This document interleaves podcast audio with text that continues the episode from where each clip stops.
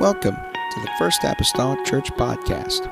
Our church mission is to love as God loves, showing compassion to every soul, thus winning those souls and equipping them to be sent out to plant and to harvest. Thank you for joining us today, and we hope that you are blessed by today's podcast.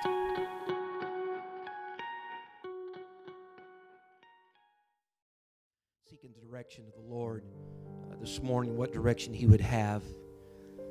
And I feel, I feel like in the Holy Ghost, I need to go this route, just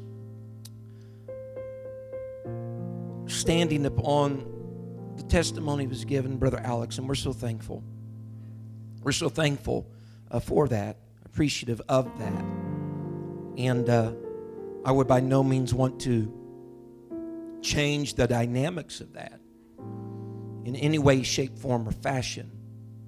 And so, please, as I stand here today, I do not stand up here as the dark cloud that comes in the sky to take away your sunshine. All right? But I do believe it's important that we have some clarification in this thing that we call the body of Christ in the church.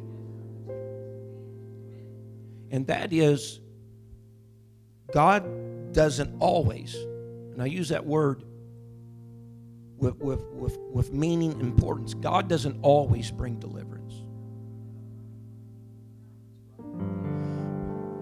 Is this okay? Because because as and, and, and again, and, and I appreciate the testimony. We need to hear testimonies like that. We we need to hear the stories of deliverance. We need that. We also need to hear the stories whenever deliverance doesn't come. And, again, please, I am not being menacing or anything in, in what I'm saying because I, I know how it is to be in the position to hear somebody else be delivered and me still in my dilemma. Okay? Listen, that may have started before theirs did.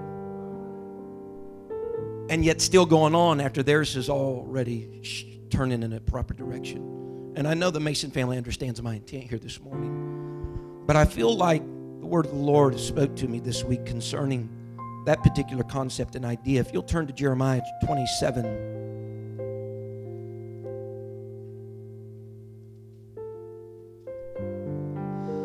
And with that being said, folks, that does not that does not mean we resign ourselves to a place of stop praying for deliverance. Bishop. That does not does not mean we resign ourselves to a place of just stop praying for deliverance. Jeremiah 27. I'm getting out a few Bibles here because I know I under the one that I'm reading right now I underlined in and made some notations in the in the border of. This year, uh, Mom Wilson, Grandpa Holland has come to the pulpit with me several times. Amen. Jeremiah 27, and I want to read. I want to read. Let me start with verse number 8, if I may. 27 and verse number 8. And it shall come to pass that the nation and kingdom which will not serve the same Nebuchadnezzar, the king of Babylon, that will not put their neck under the yoke of the king of Babylon, Babylon, that nation will I punish, it, the Lord, with the sword and with the famine and with pestilence until I have consumed them by his hand. Now go down to verse number 10. Now you you're understanding what's taking place here. He's saying a nation, he's basically speaking to Israel. He says, Israel, if you don't put yourself under the servitude of the king of Babylon, you're going to face some very harsh things famine, pestilence, plague. Yet, by putting themselves, Brother Fred, under the servitude of Babylon, they're going to suffer some things as well.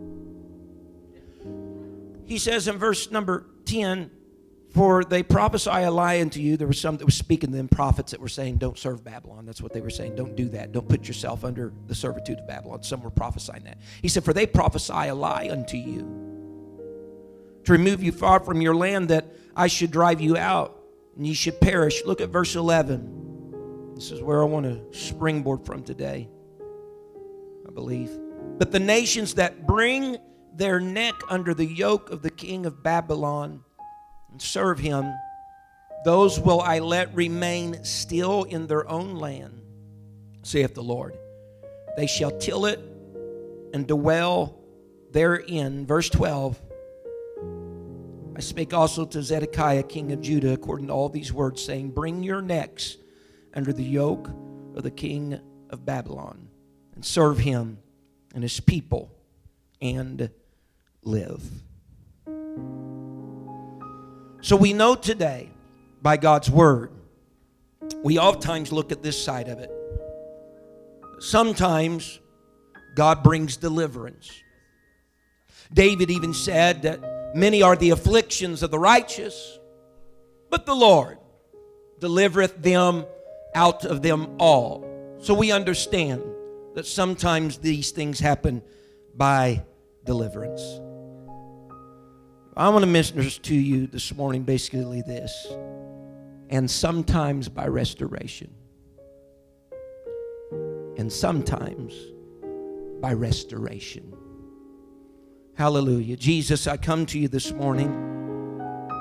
God, I appreciate you and I need you, Lord Jesus, in the next little while, God, as I, Lord, share, Lord, with these people what you would have for us on this Sunday morning. God, we're grateful, Lord, for the testimonies.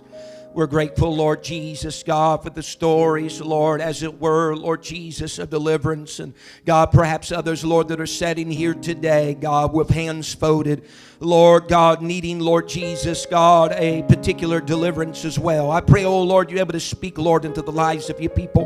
God, for some, Lord, particular reason, God, along the way, the past few weeks, Lord, we've been, Lord, circling our lives around these concepts of what people are going through or where they are. And God, we just, Lord, give ourselves unto you again, Lord, that your purpose, Lord, would be done, God, and it would serve, Lord, an ultimate purpose, Lord Jesus, in our lives. God will honor you and praise you, Lord, for what you accomplish here today. In the lovely name of Jesus Christ that I pray. And the church say, Amen. Amen. You may be seated this morning. The lovely name of the Lord. And sometimes by deliverance, or and sometimes by restoration. It seems to be very peculiar this morning that Jeremiah, the man of God, and he was given a particular law in life as a prophet, a prophet that spent all of his days, as it were, prophesying something that by and large the people never listened to. The weeping prophet, then, is what we call him as a result of that, dismayed from uttering words that no one would heed, yet he stayed faithful to his post, his to prophesy and speaking what God had spoken to him. And so it's in this prophecy that he is given giving unto the nation of Israel. They are on the very cusp of being taken into Babylonian captivity. We understand that. We understand their stay there will be for 70 years. Jeremiah, though, in this is speaking to the nation of Israel, and he is giving them some instruction concerning uh, this whole scenario that is to happen to them. He's letting them know that uh, they're fighting, they're, they're, they're, they're getting weaponry together and, and fighting against Nebuchadnezzar and the nation of Babylon is really just going to add insult to injury for what's going to come upon them. Uh, Jeremiah seems to relay unto the children of Israel that their, their, their, their fighting against the inevitable was not going to be of any real benefit to them. They were going to go into captivity. They were, according to the word of the Lord, going to be overtaken by Babylon. They were going to be under the hand of a king of Nebuchadnezzar who was the king of Babylon. And so he was basically telling them, with this taking place, with this going to happen, he says, I'm telling you that you would be better off if you would just bend your neck to the yoke that Babylon and the king of Babylon is going to place upon you. Now, I'm here to tell you today that as Christians, as people, this goes against our nature. As Christians and child, children of God, this goes against uh, who we are. In, in many regards, it goes against what we've been taught. In our churches, growing up in our churches, it's a hard concept to wrap our minds around that usually, whenever there is an adversary or there is an enemy that wishes to oppose us or oppose the church, the response then that we've been taught, whether it's been a taught response or a learned response, is this you buck against it. You, you, you buck against it. it it's things like uh, sickness and disease. When they come, we do those very things. We, we, we, we don't give up. We don't give in. We go forward. Anything that's an unfavorable circumstance, you're going to show up on my doorstep and you think that you're not going to have a fight on your hands, then you got another thing coming.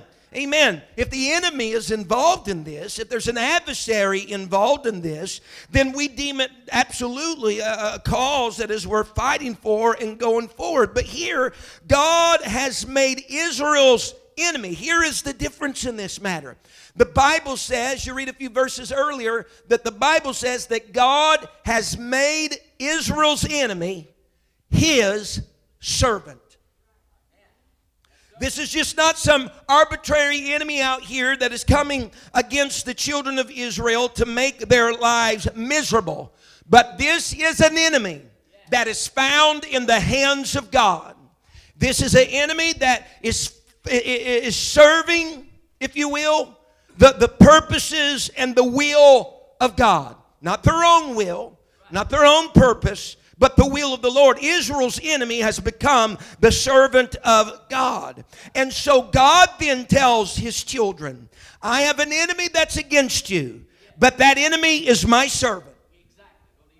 You, you, you, you, you're going to be placed under some hardships. You're going to be placed in some years of captivity. You're going to experience some things that's going to go totally against who you are as a nation. It's going to get very uncomfortable. But my word of comfort to you is this that enemy is my servant. Amen. That enemy is my servant. And so, Israel, with this in mind, that that enemy is my servant. I'm asking you to bend your neck. I'm asking you to lower your head and allow the yoke, if you will, of this enemy to be placed upon you. Allow the yoke, if you will, of Babylon to be placed upon you. And Jeremiah basically tells them when you do this, and listen, folks, when you do this, he says you are going to, by all means, be allowed to remain in your land.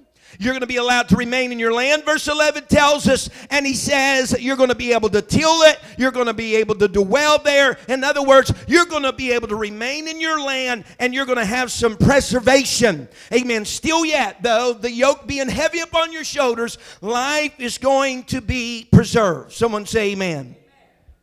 I don't believe for a moment uh, God in telling Israel to do this meant that he believed that this nation uh, could not be a little bit disagreeable with what was going on, uh, uh, uh a little bit uncomfortable with what was taking place a little bit overwhelmed, if you will, with sorrow for this happening in their life. I, I, don't believe that they had to necessarily endorse everything that they were going to go through or everything that they were going to experience. But I think this was a call to Israel just to have some patient endurance. I believe God telling them just to drop your neck and allow that yoke to come upon you was not that you got to be okay with everything that's going on, but I'm just asking you, Israel, to have patience with me. Someone say amen.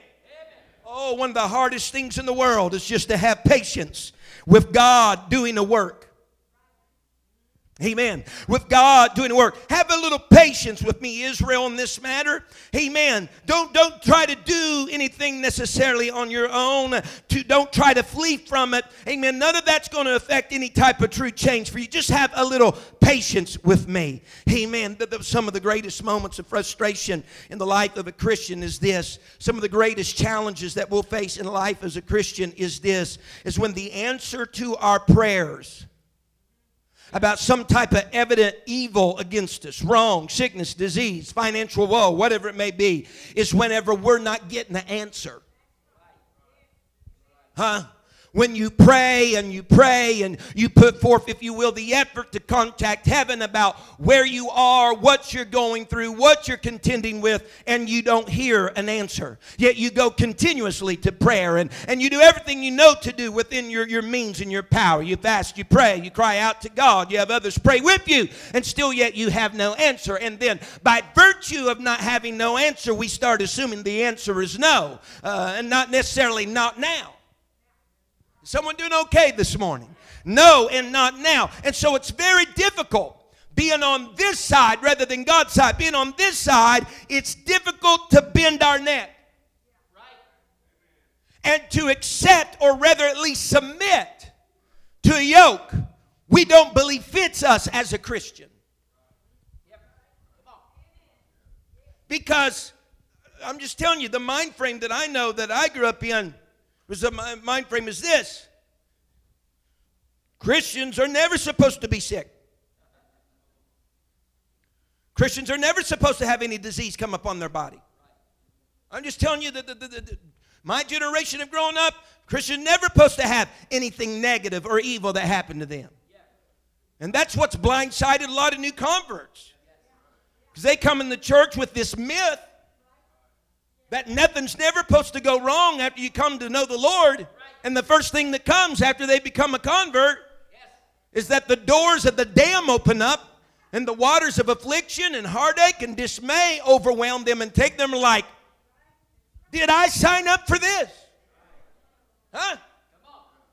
And yet God is telling his nation, the one that he chose, the one that he said was his treasure, he said, I'm asking you to take this damnable yoke upon your neck. I want you to take this thing upon your neck. I know you don't think it fits you because you're my chosen. I know it, I know you believe that maybe you're above or beyond this because you're my chosen, but I'm asking you to submit to this yoke. It's it's an it's an adverse attack, as it were, against you. But take this yoke upon you. It's not outside of the scope of you being my people to have this hardship on your life. Right? Amen. Come on now. It's all right. He says, The enemy's in my hand.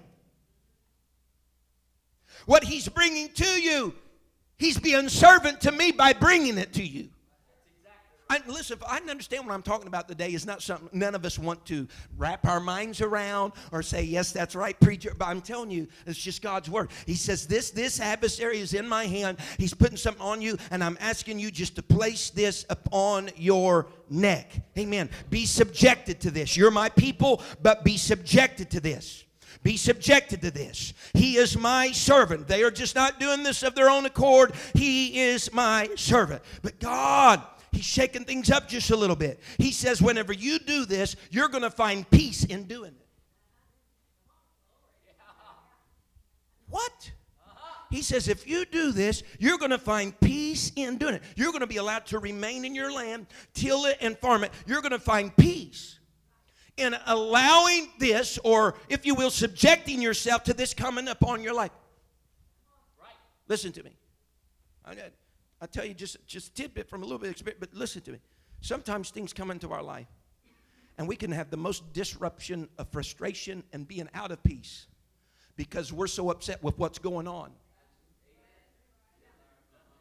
And we get that entitlement feeling this shouldn't be happening to me. And so there's no peace in that. And God told Israel, He said, if you'll just subject yourself to it, he said, You can be going through a horrible place, but you can still, if you'll subject yourself to it, find a place of peace in it. Because this isn't just the enemy doing it on his own, he is my servant. This, this is not a popular message this morning. I understand this is not a popular message this morning. But I'm telling us today, some of us may find our peace in subjecting ourselves to what we are going through. Exactly. Yes, sir. That's right. This will not get the popular. This is not the best sermon of the year. No one wants to, you know, no one wants to rally around this. But I'm telling you the truth this morning. He said, You'll find peace if you subject yourself from it. Not only that, you'll find preservation. He said, If you don't, the verses said, If you don't subject yourself to this, he says, You'll be taken by famine, you'll be taken by the sword, you'll be taken by the plague. He said, But if you can subject yourself to this, he said, there will be preservation that would come, amen, and it's going to come from your ability to endure. Amen. It's going to come from your ability to endure. I don't know. I don't. I don't know if we could apply uh, the psalmist David what he said. He said that whenever a man's ways please, please the Lord, he'd make his enemies even be at peace with him. And in order for there to be peace, you got to be peace in both directions, I guess. But whenever a man's ways please the Lord, he'll even make you be at peace with your enemies. He'll even make you come to a place of solitude and rest in the middle of your dilemma. Amen. Not only would one, not only would an individual or the nation of Israel be at peace, but the Bible says you're not going to go anywhere else. You're not going to be moved. You're going to remain on your own soil. Furthermore, look what he said. You're going to till your land. You're going to farm. And from farming, you're going to have some type of produce. Listen to what the Spirit is saying.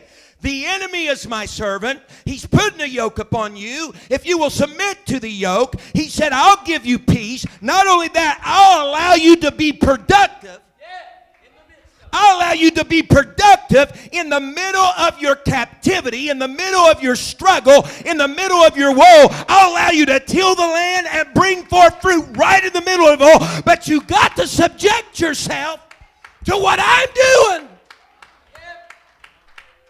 Someone say amen. He says you got to subject yourself to what I am doing. Now, look, I'm telling you, because the alternative is dying by the sword dying by famine, dying by the plague. That's the alternative to this whole situation. Amen. And here is the case what Jeremiah was up against.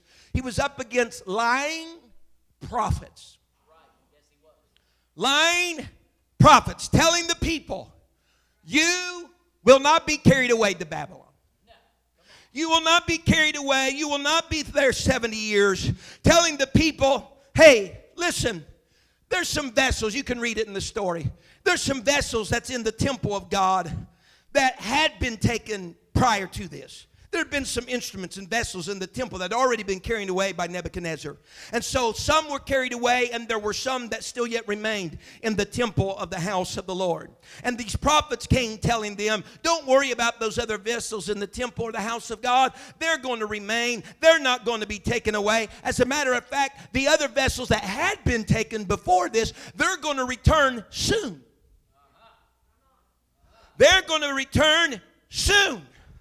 And so those people began to fall prey to the false prophets, thinking, you know what, we're not going to be carried away. And whatever has been taken from the house of God is going to be returned very, very soon. They were being sowed a myth that everything, I'm, I'm, okay? everything's going to be all right. Everything's going to be all right. Don't worry about it. You're not going to lose family. You're not going to lose friends. You're not going to lose anything out of the temple. Everything's going to be fine. Those things are going to be returned soon. You're not going to have to experience hardship. You're not going to have to experience loss. Amen. You should not have to deal with any of this negativity that Jeremiah is talking about. You shouldn't have to deal with leaving, amen, your land or anything happening to you. This is not going to be something long drawn out. It's going to be short to the point. Blah, blah, blah, blah, blah. Boom. Is everybody doing okay today? Uh-huh. Come on. Thank you, Peter.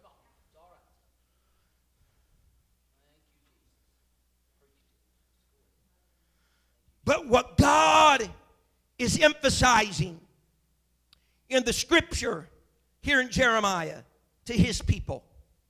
See, they had been a people that had been spoiled with deliverance. Their birth as a nation from Egypt was on the idea and concept of deliverance. God sending a deliverer by the name of Moses to help get those people up out of Egypt early on from the very birth of this nation, going in as 70 souls and coming out 400 or so years later as a nation came on the, if you will, heels of deliverance. And so deliverance had been a way of life for the Israelites. What is it? Even walking through the wilderness, you don't have no water, we bring water. Deliverance. You have no food, fine. We'll call manna from heaven. Boom, there it is. Deliverance. We go to another place. You, you, you, your water's bitter, you can't drink it. That's fine. There's a tree, throw it in. Boom, water's clean. Deliverance. You see the type of appetite that Israel got accustomed to? When there's a problem, we cry out to God. God, boom. Deliverance. Deliverance deliverance. And so you can see if that type of appetite happens in the nation of Israel, it isn't difficult for them to get spoiled by the concept that we call God answers type mentality. We say, Here, Lord, do it, and He does it. So much so that just whatever we need at any time, any dilemma that shows up, we'll just holler into God and God will deliver us.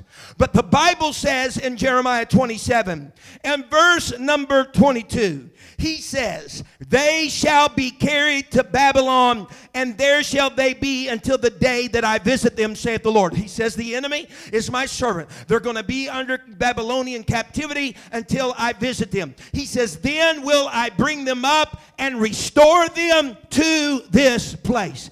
God wanted to change a dynamic in the mindset of the children of Israel. They only know me as a God of deliverance. They only know me as a God that they pray to, and boom, the answer comes. They only know me as a God when there's no water, I'll bring it. No food, I'll bring it. When they're in bondage, I'll bring it. That's what their life has been built upon. He said, But I'm going to take them to another level. I'm not just a God of deliverance, I am a God of restoration, meaning everything can be subtracted from you. You can lose everything that you got, and you may never have deliverance, but I have the power to add back to your life everything that's been subtracted. I have the power. Sometimes he delivers, and sometimes he restores. We all want the testimony of deliverance. But sometimes there's going to be people in this audience that go through the testimony of restoration. See, at restoration, you're going to have to lose everything. You listen to what I'm talking to you about. At restoration, you're going to have to go almost to the point of no return. And it's not that he, he, delivered you from the dilemma or delivered you from the sickness or delivered you from the issue, but he restores you. Don't like talking about this tonight. But for instance, the Sheila McGee, that's a story of restoration.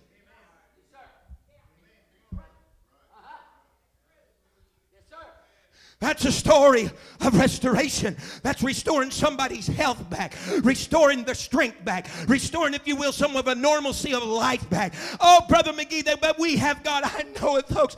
We do have a God, but God wants to open up our mind and our concept that not only can He deliver you, if He needs be, He can restore.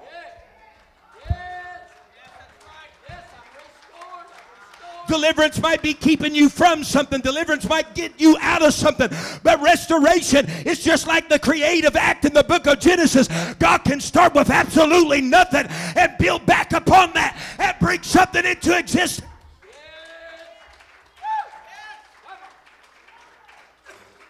Someone say yes. He says, I want you all to know that I can restore you to this place. And I believe that's where the rub was for Israel. Because they got accustomed to a diet of their God being a deliverer. And God was trying to show them another facet of Himself. I'm also a restorer. But you'll never know me as a restorer if you don't bend your neck and subject yourself to what I'm putting you through right now.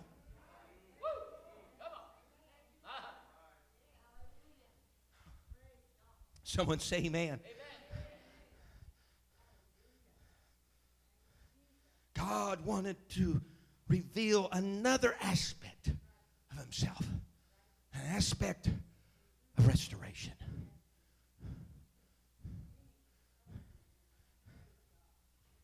You know, as I as I pan the pages with my fingers, I see a lot of stories of deliverance in the Old Testament. Really do. I see a lot of stories that, that, that we relive and we, we preach about and underscore of deliverance. But you know, there are some smatterings, if you will, of stories that I see, maybe perhaps even more so in New Testament scripture, of where God sought to restore rather than deliver. God has the ability and did. God has the ability to take a person, put them under the yoke of the adversary, his servant, and while there, prosper the person he put there. Make productive the person that he put there. And on the surface, Sister Margaret, it may seem like a disadvantage. On the surface, it may seem, and we might cry out, God, this is unfair. But when God is using the enemy as his servant, let me tell you something. He's doing it to accomplish the glory for himself in some manner and in some way. Amen. Things are going to be taken away from them, contrary to the false prophets. They were going to suffer affliction, contrary to the false prophets of their own land. But God had a promise that He would eventually, in His time, evidently not soon, restore unto them everything that they had lost, restore every freedom that they had lost. And so God's saying, Bend your neck submit, not because God's going to deliver you, but because God can restore.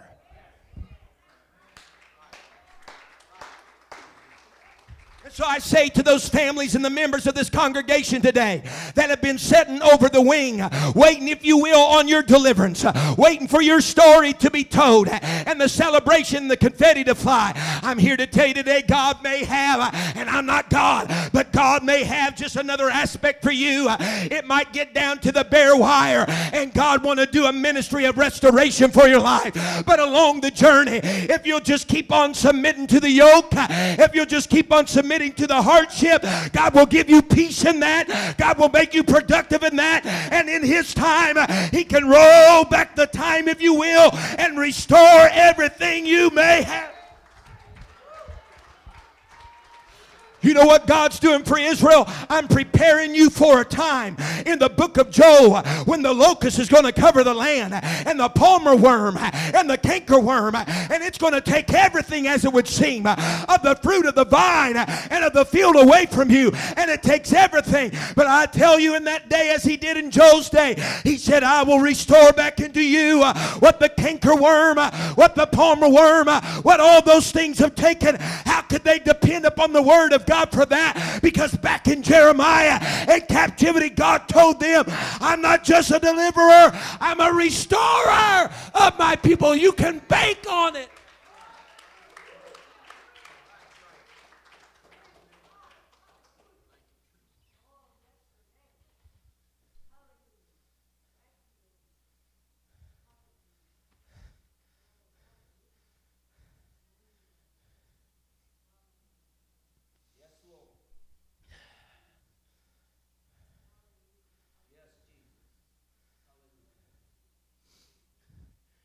That being said,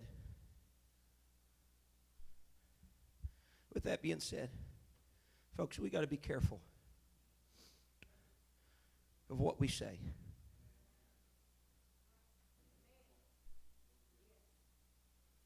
When people are in situations.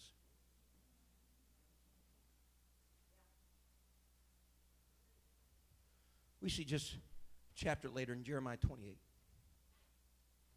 that man by Hananiah. Bishop, do you have a hanky? I want to borrow it. I'll give it back to you. I'll give it back to you as soon as I'm done.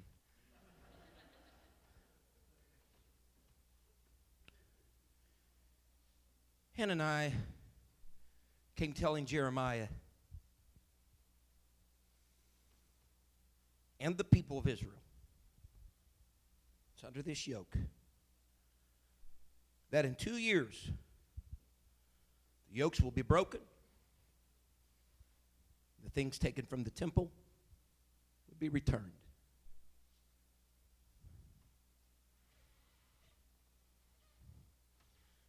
Me, pastor here for a moment. Please do not use the phrase, the Lord said lightly around here. Or the thus saith the word of the Lord. Let me do those are some terms. Those are some terms you don't need to use lightly. There's, I've met some people that every word that comes out of their mouth is thus saith the Lord. Oh man, I'm so glad that they walk so in tune with God. If you hear me say, Thus saith the Lord, thus saith the Lord. And if I don't, I'll tell you, I'll feel like.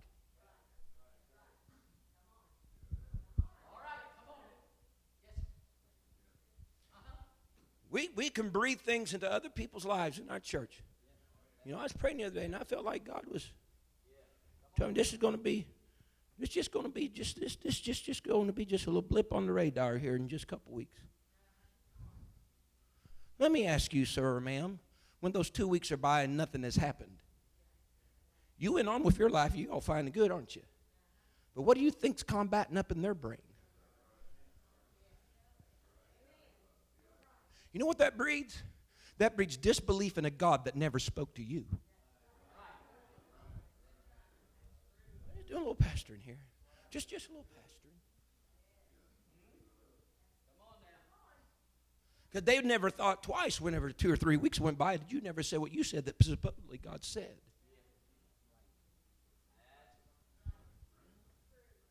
Hananiah shows up on his wild steed, saying two years yoke's going to be broken. Doesn't just tell it to Jeremiah. And we went, we went to blundering around preaching now for a little teaching. He didn't just speak to Jeremiah, he spoke to Jeremiah and the people. Here's some wisdom. Here's what I really like for you to do. Next time you want to give someone a perceived word, run it by your pastor first.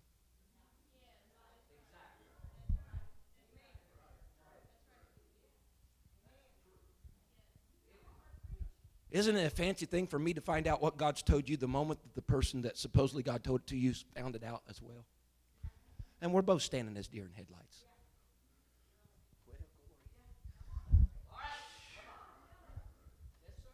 And if you say God said it, I'm not going to argue with God. But I'll argue with you in my office if you tell me that God said it. And I feel otherwise. But in the eyes of the people, I don't argue. You say God said, God said it, glory. Time will tell. He said, two years it's going to be broken, all these things are going to return. but here, Jeremiah, he didn't take a private setting. He rebutted. He said, You want to share that information open? He said, I'll rebut open. He said, There's been, this is what Jeremiah said. You can read it. Jeremiah 20. He said, There's been many a prophets. That's what Jeremiah said. There's been many prophets in years gone by, prophesied of the war that we're seeing right now, the famine that's come up on the land, the plague that's come up on the land. He said, but basically, most prophets were only considered true. This is, you can read the, the, the, the Old Testament. Most prophets were only considered true if they spoke positive or good things to the people. It's the way it was. Said if a prophet came bearing a prophecy that spoke well of, positive of, favorable toward whatever was going on, my God, he's, a, he's heard from God. But if a man come bearing something, maybe a sign of a warning or some realignment, he's false. Bless God, he's false. He don't know. He's talking about war. That's not going to happen. Because people are always willing to accept God to say something good and yet not something corrective. And so here comes Hananiah with his flowery speech of, man, this is something positive. This is something that's going to go. And Jeremiah said, we've, we, we've, had, we've had this before. We've had guys come through and speak good things and people accept it. But you know what? That is not that is not the moment of truth about whether or not they are a prophet. He basically then tells the people and this gentleman this very thing. He says, "Here's what deems a true prophet." And that is when his words come to pass. When the prophet's words come to pass, you can deem that prophet a true prophet. He said, but if his words don't come to pass, so we don't deem what's good prophet or not good prophet based upon what the prophecy is. We do it based upon the prophecy coming to fruition, the prophecy coming to pass. And so here the Spirit of the Lord then speaks to Jeremiah and he says, He said, Their yokes shall not be wooden yokes that can be broken off by the capability of a man. He said, They will be yokes of iron. And Jeremiah told Hananiah, he said, This is the boldness of Jeremiah. He looked at Hananiah with everything that he just said, and he said, God did not send this man. Folks, you want to talk about eating humble pie. When you just said, Thus saith the Lord, in two years the yokes are going to be broken and everything's going to return. And then the man of God looks at you and says, God didn't send him.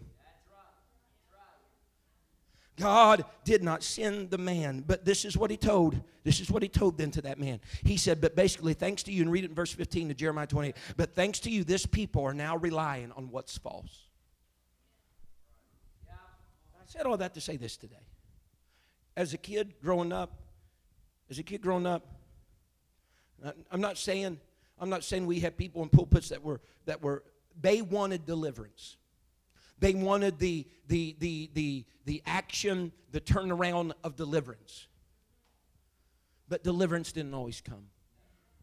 And they were, they were handed then a bag of confusion for the people to contend with. Well, what's the problem then? Deliverance didn't happen for my family. And that's all that was ever preached, and no one ever preached the idea of a restoration. So I, I, don't want in my generation just to stand up here and just preach deliverance, deliverance, deliverance for everybody that doesn't get deliverance.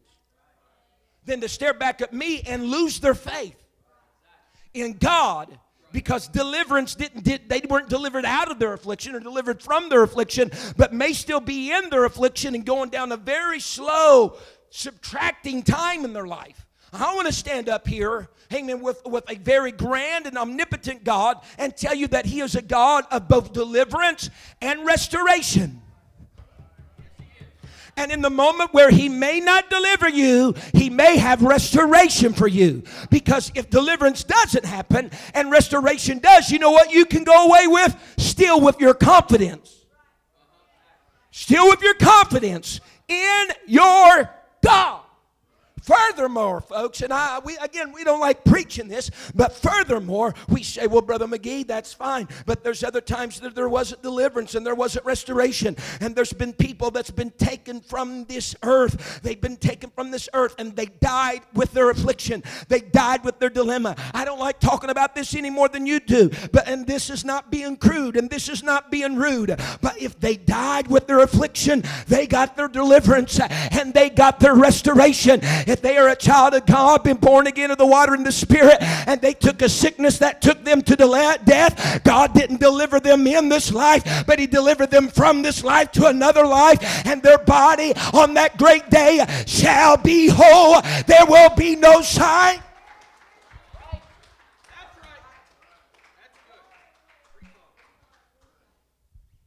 Amen. You'll stand for me today. Sometimes it's by deliverance. Sometimes it's also by restoration. You know what we're going to do? You know what we're going to do as a church family? We're going to rejoice with them that rejoice.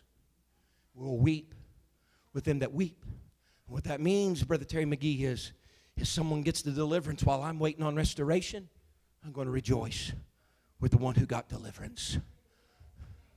And when restoration comes, maybe further down the pike for that one, we're going to rejoice with the restoration and maybe weep with them during their time of dismal and sorrow as they're submitting themselves to the yoke that God has asked them to submit to. I know. No one wants to agree with me this morning. They're afraid that you're going to have a story of restoration that comes in your life.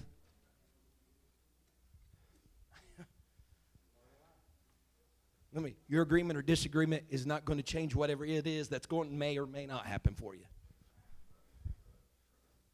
But hopefully it will give us understanding. That you know what? Every prayer isn't answered in an instant. Sometimes there's long delays. And sometimes we'll suffer the loss, as it would seem, to our natural self of everything. And God just wants to show us that you don't have to have anything in order for me to restore back into you what you had. You can ask some of these families, you can ask them, if you, if, ask them about their story of restoration. When they go tell you they're whistling just every morning and just, yeah, man, no big deal. No, probably not. But God tried to preserve him. He came to church. Sat on the back pew because maybe prone to something, and that even got older after a while. So she said, I'm coming up here. Feel you on this stuff. How in the world could you do that? Somewhere there was a certain level of comfort that said, I just got to live.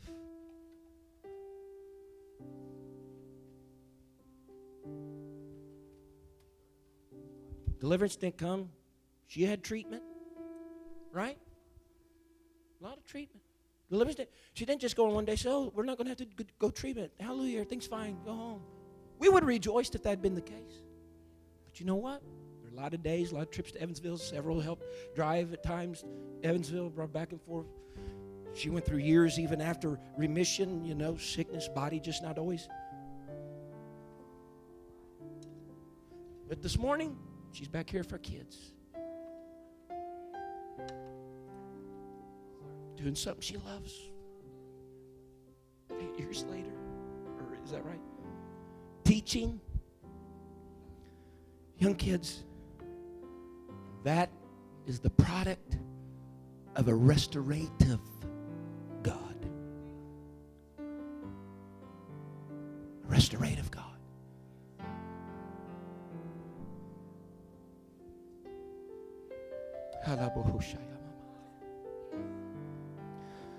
I'm asking you this morning if we can just bow our heads in this place. I'm asking you today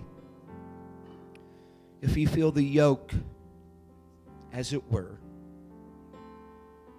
of an adversary of oppression upon your life through whatever venue it may be, it may very well be that God has made that adversary, that problem, that situation, He may have made that thing His servant. It's doing what it's doing because God has that enemy in His hand as His servant. And God's saying, Sir or ma'am, please just bow your neck to the yoke. Please just bow your neck to the yoke. I'll bring you peace. It'll be heavy, but I'll bring you peace.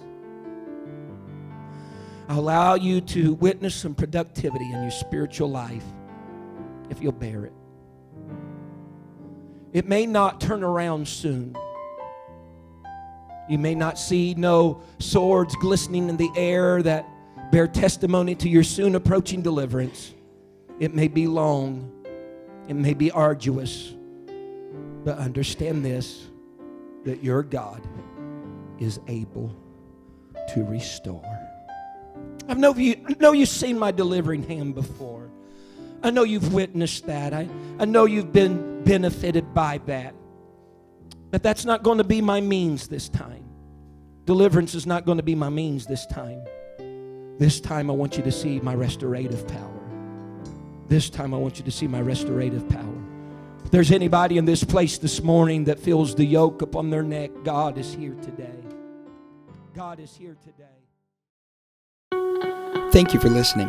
If you would like more information about our services and activities, you can find us on Facebook, Instagram, and Twitter with the username FACMC. Again, that's FACMC. Thank you and have a blessed day.